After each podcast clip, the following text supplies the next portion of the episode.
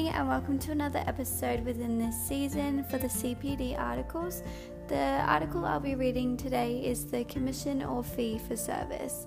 Uh, this one was released on the 1st of March 21, and you can access this through your Kaplan portal. I hope you enjoy. Okay, so I'm going to start with part one the road to the LIF review. The status quo. There are currently three different types of remuneration models in the life insurance industry in Australia. So I'm just going to go through the three different types. So there's the upfront commissions, which is the insurer pays the Australian Financial Services, so the AFS licensee, up to 60% of the first year's premium and up to 20% of renewal renewal premiums. The level commissions, the insurer pays the AFS licensee a flat rate of commission, which is approximately 30% of the first year's premium for the um, for every year of the policy's life. And then there's also the fee for service, uh, which is a fee that is paid by the consumer to the advisor. ASIC Report 413 Review of Retail Life Insurance Advice. So 2013 and 2014, ASIC reviews how advice is provided. After the future of financial advice ref- reforms came into effect, ASIC undertook a review of over 200 advice files from the AFS licensees to examine how their life insurance was being sold by advisors, how advisors were being remunerated for their advice, and the quality of personal advice provided to consumers. October 2014, ASIC publishes findings. ASIC released the findings of its review report in 413. It found that life insurance policies were lapsing at high rates and identified one of the drivers behind the high lapse rates as incentives for advisors to write new business or rewrite existing businesses to increase commission income. The regulator also concluded that there was a correlation between high lapse rates and upfront commission models.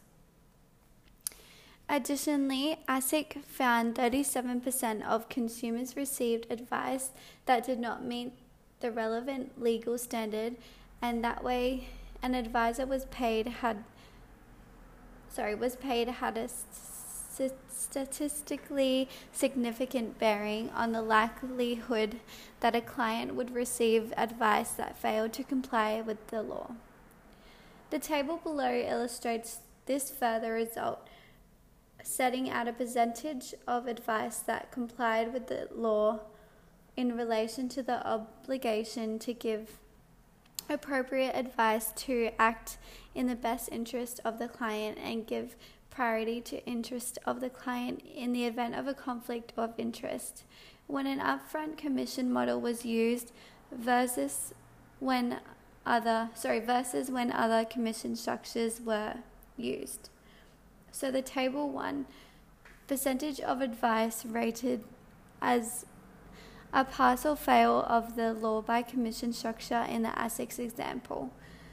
Uh, so the table is pretty much just on the left hand column, it's upfront commission or um, other commission structures, and then there's up the top pass and fail. So upfront commission passed by 55% and failed by 45%. Other commission structures passed by 93% and failed by 7%. ASIC went on to say the practice of only paying remuneration on a product sale works against the provision of balanced strategic risk advice to clients. The regulator said those risks must be managed by AFS licensees who need who needed to consider structuring remuneration arrangements for one, so that remuneration was received from clients for advice where there was no product on sale. And number two, to reduce the impact of conflicts of interest. The validity of findings in Report 413 were challenged by the Association of Financial Advisors, AFA, who said it was a highly targeted report with a sample group that was we believed was not reflective of the broader retail life insurance advice market. Further, it did not different, differentiate um, between good insurance advice that failed compliance and inappropriate advice where there was likely to be client detriment. In more recent times, ASIC has said its general surveillance and enforcement work has shown similar rates of non compliant advice to those who set out in Report 413. Okay, part two the road to the LIF review. The Trowbridge Report. ASIC's Report 413 led to the AFA and the Financial Services Council establish, establishing the Life Insurance and Advice Working Group, chaired by John Trowbridge, LIAWG released its final report in 2015. The Trowbridge report recommended extensive reform to the life insurance and financial advice sectors in Australia. One key recommendation of the Trowbridge report was that the licenses, licensees sorry, be re- prohibited from receiving benefits from the insurers that may influence recommended products choice or given or advice given by licensee's advisors advisors. Following the release of the report, then AFA CEO Brad Fox expressed concern in the statement that AFA disagreed with the significant components of the report and that the recommendations, if adopted, would lead to an increase in the cost of advice to consumers. The LIF reforms. November 2015, Australian government announces reforms, the LIF reforms. The Australian government announced LIF reforms. um, February 2017, changes are made. Amendments to the Corporations Act 2001 were enacted, removing the exemption from the ban of conflicted remuneration for commissions paid with respect to certain life insurance products. In 2017, the Corporations Amendment Life Insurance Remuneration Arrangements Act 2017 was passed along with the ASIC Corporations Life Insurance Commissions Instrument 2017 510, commencing on the 1st of January 2018, which capped commissions at 80% of the premium in the first year of the policy, effective from the 1st of January 2018, 70% of sorry, 70% from 1st of January 2019, and 60% of the first year of the policy effective from the 1st of January 2020, with a maximum trailing, trailing commission of 20% of the premium in all subsequent years.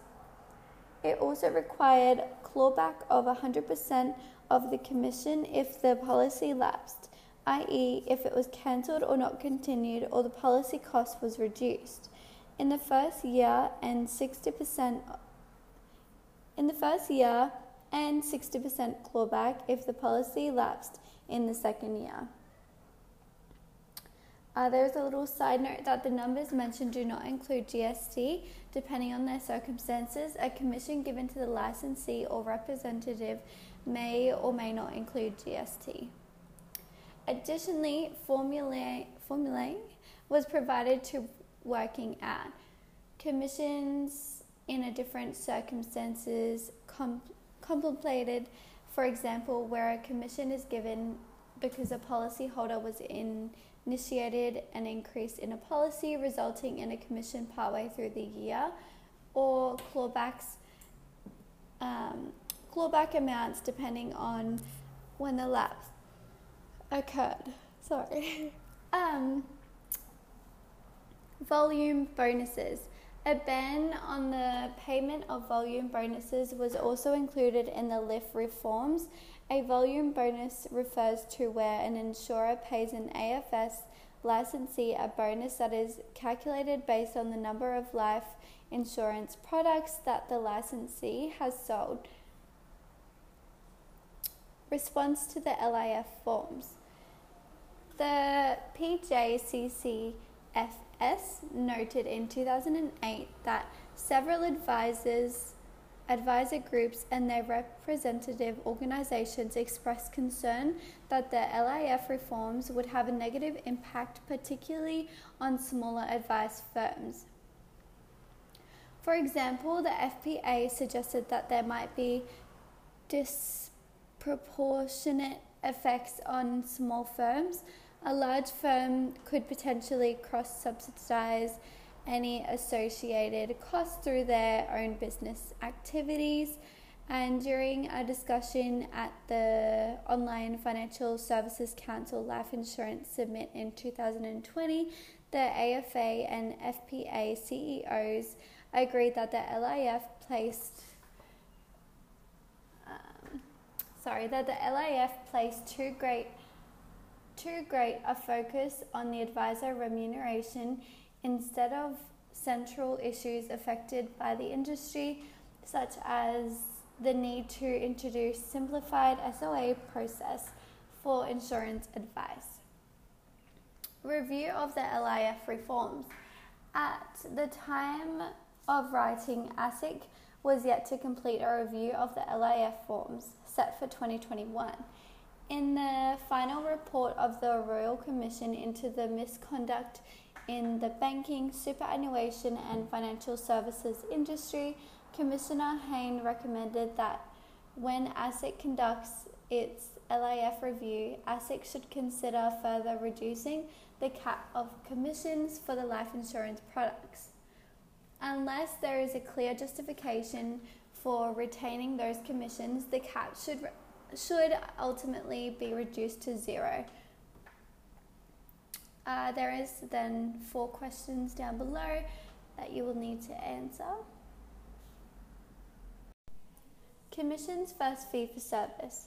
So, why fee for service? Proponents of the fee for service model tend to argue that this method of charging for advice should be adopted to ensure that customers, sorry, consumers receive advice on their life insurance purchases that is truly in their best interest having been arrived at unaffected by any consideration of the commission the advisor will ultimately receive. A disincentive for quality advice pro- provision. In a joint response to Report 413 in 2015, the Consumer Action Law Centre, Financial Rights Legal Centre, Choice Magazine, and law firm Maurice Blackburn described remuneration by commissions as creating a dis disincentive, disincentive to provide quality advice in some cases, while acknowledging that remuneration is not only the factor that guides advisor conduct, it was argued that it was by far the most significant factor.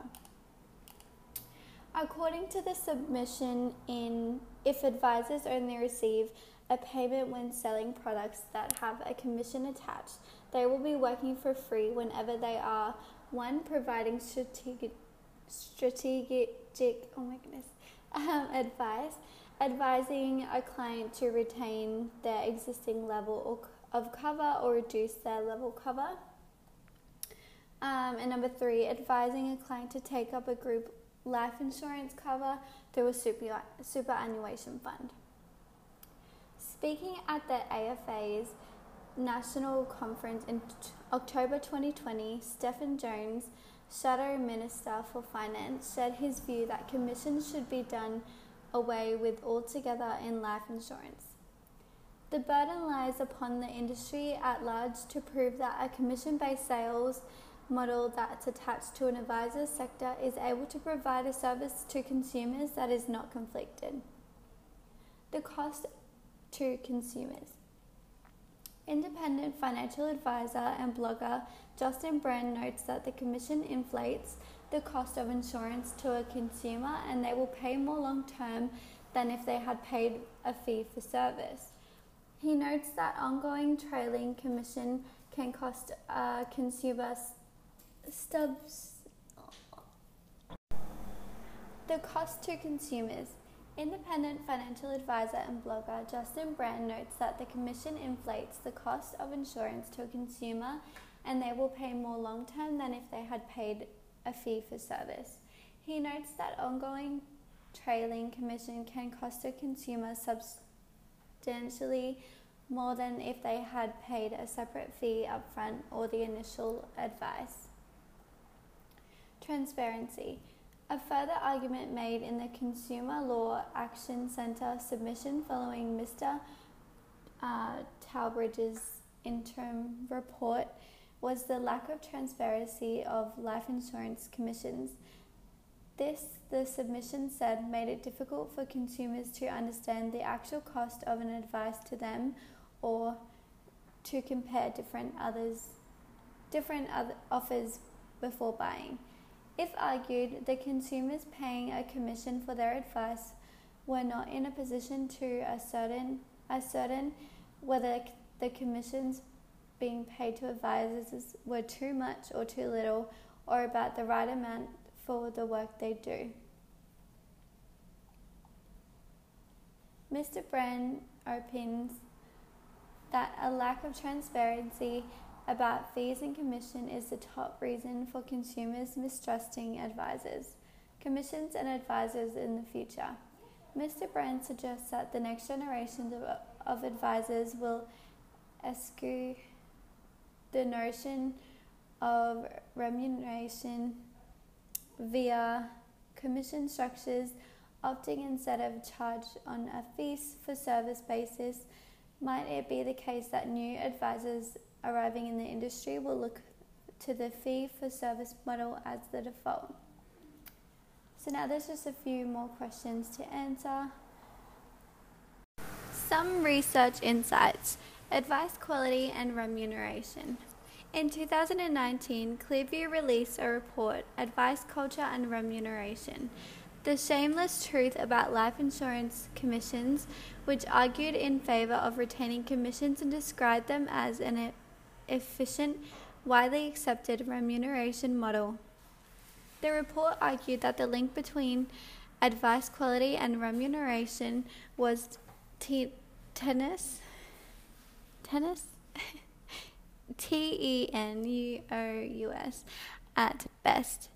It noted the description of the value of personal advice in ASIC's Report 413 as being that the advice is tailored to the client's individual circumstances, budget, and goals, balanced against their competing priorities, and leaves the client in a better position. The Clearview report argued that quality advice was contingent upon an advisor's knowledge, skills, and experience, an advisor's professional values and ethics, and the culture of the professional ecosystem in which the advisor operates. Get those three things right, and the method of remuneration may be largely irrele- irrelevant, the report says. The report also complied responses with a clear Clearview survey, providing a snapshot as to how those advisors change for life insurance advice and exciting views from advisors as to what banning commissions might mean for the future in life insurance advice. Um, there is now just like a diagram kind of thing. You might want to have a look at that. It's on, sorry, it's lesson 8 out of 15. Um, it just is advisors on life insurance advice. Um, yeah the cost of advice. At the end of 2019, research undertaken by actuarial firm Plan for Life for MLC Life Insurance was released in a white paper entitled Cost and Efficiency of Delivering Life Insurance Advice. Uh, there is a little video, so I'll play that for you now. The central aim of the research involved understanding the time spent and costs incurred by life insurance advisors to provide and implement advice. It found on average an advisor required 10 hours to prepare and implement life insurance advice for a client where the case was simple, and up to 15 hours where the case was more complex. It found that for a simple policy, upfront commission was less than the costs associated with delivering advice, and as a policy increased in complexity, commission alone was insufficient to cover those costs. According to the research, advisors dealing with clients who had complex needs would either need to reduce their expenses by up to as much as 20 to 25%, charge the client a full fee, or receive a combination of fees and commissions. Additionally, the report concluded that many advisors did not have a thorough knowledge of their actual operating costs. Awesome, so that was it for the video. Uh, on the release of the report, Sean McCormack, uh, Chief of Group and Retail Partners, MLC Life Insurance, said that unless costs of advice were reduced, commissions on their own were unlikely to support the prof- profitability of current advice models, impacting the, cu- impacting the number of Australians who were able to access life. An advisor's case for commissions. In 2020, life insurance advisor Brett Wright authored and released his own report, Advised Life Insurance. Mr. Wright argues in favor of retaining commissions that they that saying that they remove cost and complexity, maximize, maximize affordability and accessibility, de risk the life insurance process and transactions for consumers, and keep the system sustainable. The cost of obtaining coverage. Mr. Wright observes that where an application for insurance is declined by an insurer and the consumer cannot obtain cover, they will not be subject to any charge for the advisor's work. A fee for service model, in contrast, would, would require an advisor to charge an average of $3,000 to $5,000 for the process and potentially much more should the individual's needs increase in complexity. The cost of reviewing and renewing coverage. Mr. Wright notes that commission covers the cost of market reviews and policy adjustments and encourages the client to review the ongoing appropriateness of their cover and com- reconfirm the value and need for it without having to worry about being charged advice and service fees on top of a premium. A fee for service model, meanwhile, will mean an advisor will need to charge between 600 and 1500 annually for reviews which a consumer will incur in addition to the cost of any premium increase. The cost of a claim. Where a commission is charged, it will cover the cost of an advisor's managing a client's claim.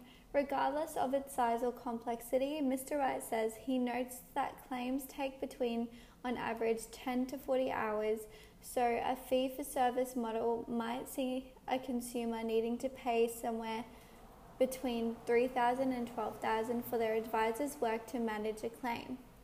Ben Donald, an advisor and director of Ozbroker Financial Solutions, noted in the response to Mr. Wright's report that there were that were, if not for the current commission model, a large portion of clients of ABFS who have made claims during previous years would have been left to fend for themselves. What do consumers say? Mr. Wright argues that fee for service means insurance advice is unaffordable for the vast majority of consumers and cites a 2019 study by Rice Warner on Zurich's insurance behalf entitled The Risk advice disconnect, which found that only 8% of surveyed customers, consumers, sorry, were willing to pay over $1,000 for life insurance advice. No surveyed consumers were willing to pay $2,000 or more for life insurance advice, the sum that almost two thirds of advisors reported they would need to charge, and almost 30% of consumers were unwilling to pay any fee for life insurance advice. Zurich Insurance Group 2019. On release of the report in reference to the LIF review, Zurich Life and Investments CEO Tim Bailey said, mandating out of pocket fee is like sorry is likely to be to put expert life insurance help out of reach at the worst possible time for people and would likely to see people in inadequate or inappropriate cover or worse still no cover at all then there's now just four questions well a multiple choice below Further stakeholder perspectives. The right model. Are life insurance clients best served by a fee for service or commission model? Peter Johnson, Director of the Association of Independently Owned Financial Professionals, emphasizes that the need for focus to be on what the consumers want. He believes that overwhelming preferences of both advisor and consumers is a commission based model but that both options should be given to the consumer. Jordan Baker is Melbourne-based advisor who operates using a fee-for-service model. He also thinks that clients are well served by having a transparent, open choice between commissions and a fee-for-service. I think that the reality is that the commissions embedded in a policy add anywhere from 25 to 30 cents per dollar of a premium in a one in year one and then every subsequent year. That was by Jordan Baker. For example, Mr. Baker says if a client is paying less than approximately 5000 in premiums, a commission model is probably better, at least in the first year. The discount, he notes, will perhaps be 1500 whereas the fee for service will be more expensive, meaning the client is worse off in the fact of in the first year. The choice of commission, he says, gives clients who cannot afford a fee for service the ability to access advice. However, if a client is paying more than 5000 in one year and is going to be holding a policy for 10 years or so, calculating out of the 25 to 30 cents in the dollar of the premium becomes enormous. An advisor must be satisfied in accordance with Standard 7 of FASEA's Code of Ethics whether the arrangement presents, represents value for money for the client. Standard 7. Standard 7 of FASEA's Code of Ethics provides in particular as an advisor, you must satisfy yourself that any fees and charges that the client must pay to you and the benefit and any benefits that you receive in connection with acting for the client and fair and reasonable and represent value for money for the client. Ian Knight, General, General Manager of Operations in at Synchron, says that whatever is best for the consumer is what matters most here. He also emphasizes that need for the facts to be able to to consumers so that they are in much better so that they are in a much better position to choose which model will best suit their circumstances. Mr. Knight also refers to how much of the conversation around commissions and fees for service becomes about favouring one option over the other. It's very much one end of the spectrum or the other, and there's very little dialogue about the meeting in the middle, compromising so that you get a better outcome overall. He thinks that vast majority of consumers would prefer a commission-based model, having the full facts articulately put to them about the features and costs associated with each type of model. A hybrid model.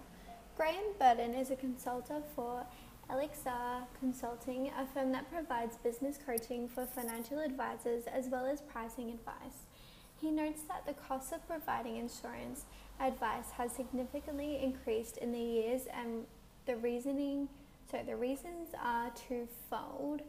increased compliance requirements and much stricter underwriting, dis- and decreased commission rates as a result of the LIF reforms. Mr. Bernard thinks it is wrong to be looking at, at a per pure fee for service or pure commission model and that instead finding a hybrid that works best for each client and advisor is key. He says that the he says as the industry continues to change and business models become more sophisticated, advisors must go from being price takers to price makers. To do so, he says advisors must have a strong understanding of their cost to provide advice. So that so what will it cost to get the business on the books and to maintain a service for those clients ongoing, reviewing their levels of coverage as appropriate. One thing is unpacked, Mr. Bernard says. It simply becomes a matter of an advisor determining how they will obtain remuneration for the costs that they know will occur. It will incur, sorry.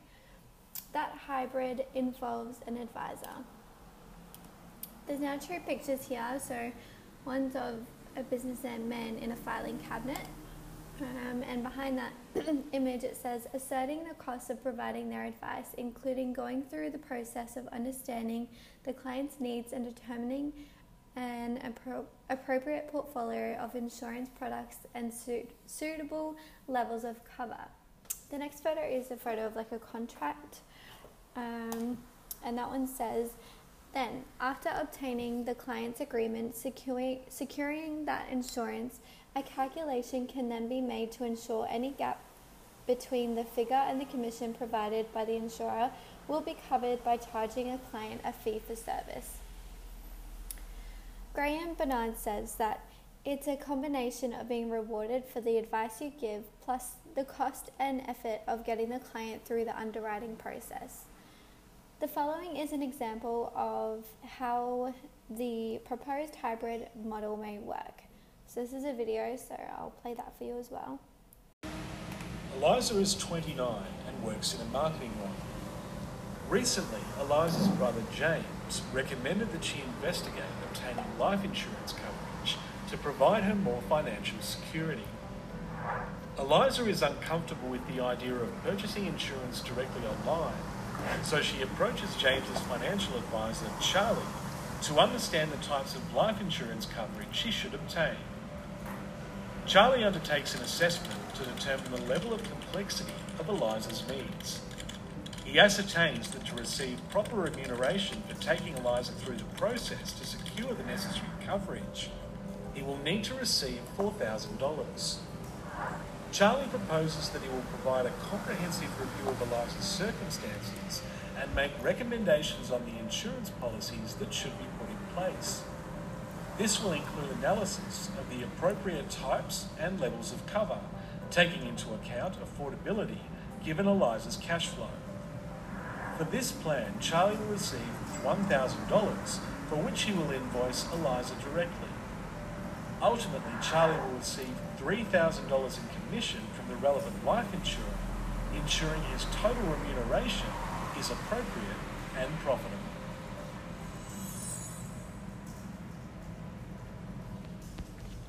Cool, so that was the end of that video. After the LIF review, what do stakeholders hope that will come out of the forthcoming LIF review? Mr. Johnson thinks the cap of on commission should be increased to at least 80%, which he says makes it sustainable to run a business. But he says consumers should have choices, so insurers should have should provide advisors with two prices, one that includes commission and one that does not. Mr. Baker does not believe that commissions should be banned. In fact, he believes that the cap should be returned to 80% for the first year commissions. Commissions and fee for service. Additionally, Mr. Vega believes that commission and fee for service should sit side by side as options for consumers. He says that if he sees a client and believes that they are better off not paying him a fee for service, he has a group of advisors to which he will refer them. It means that such clients are looked after via a model to which they are better suited and perhaps are customized. Jordan Baker says, I don't have an embedded, entrenched ideology on this. I've just looked after the I've just looked at the situation, calculated the numbers, looked at the kind of business that I want to run, and this happens to work for me. Continuing to use these models, he says, means doing the work to robustly investigate why they are continuing to be used so that they can be defended. The line, we've always done it this way, he says, does not hold water. Maintaining the status quo. Mr. Bernard says that the best outcome on the LIF review may be the continuation of the status quo, rather than any increase of the commission caps, but he does not believe that there's a need to review the clawback arrangements, describing the current situation as a bit drac- draconian. I don't know what that is. Um, Mr. Bernard describes commission versus fee for service as an emotional issue and notes that many advisors vehemently argue clients will never pay a fee for service.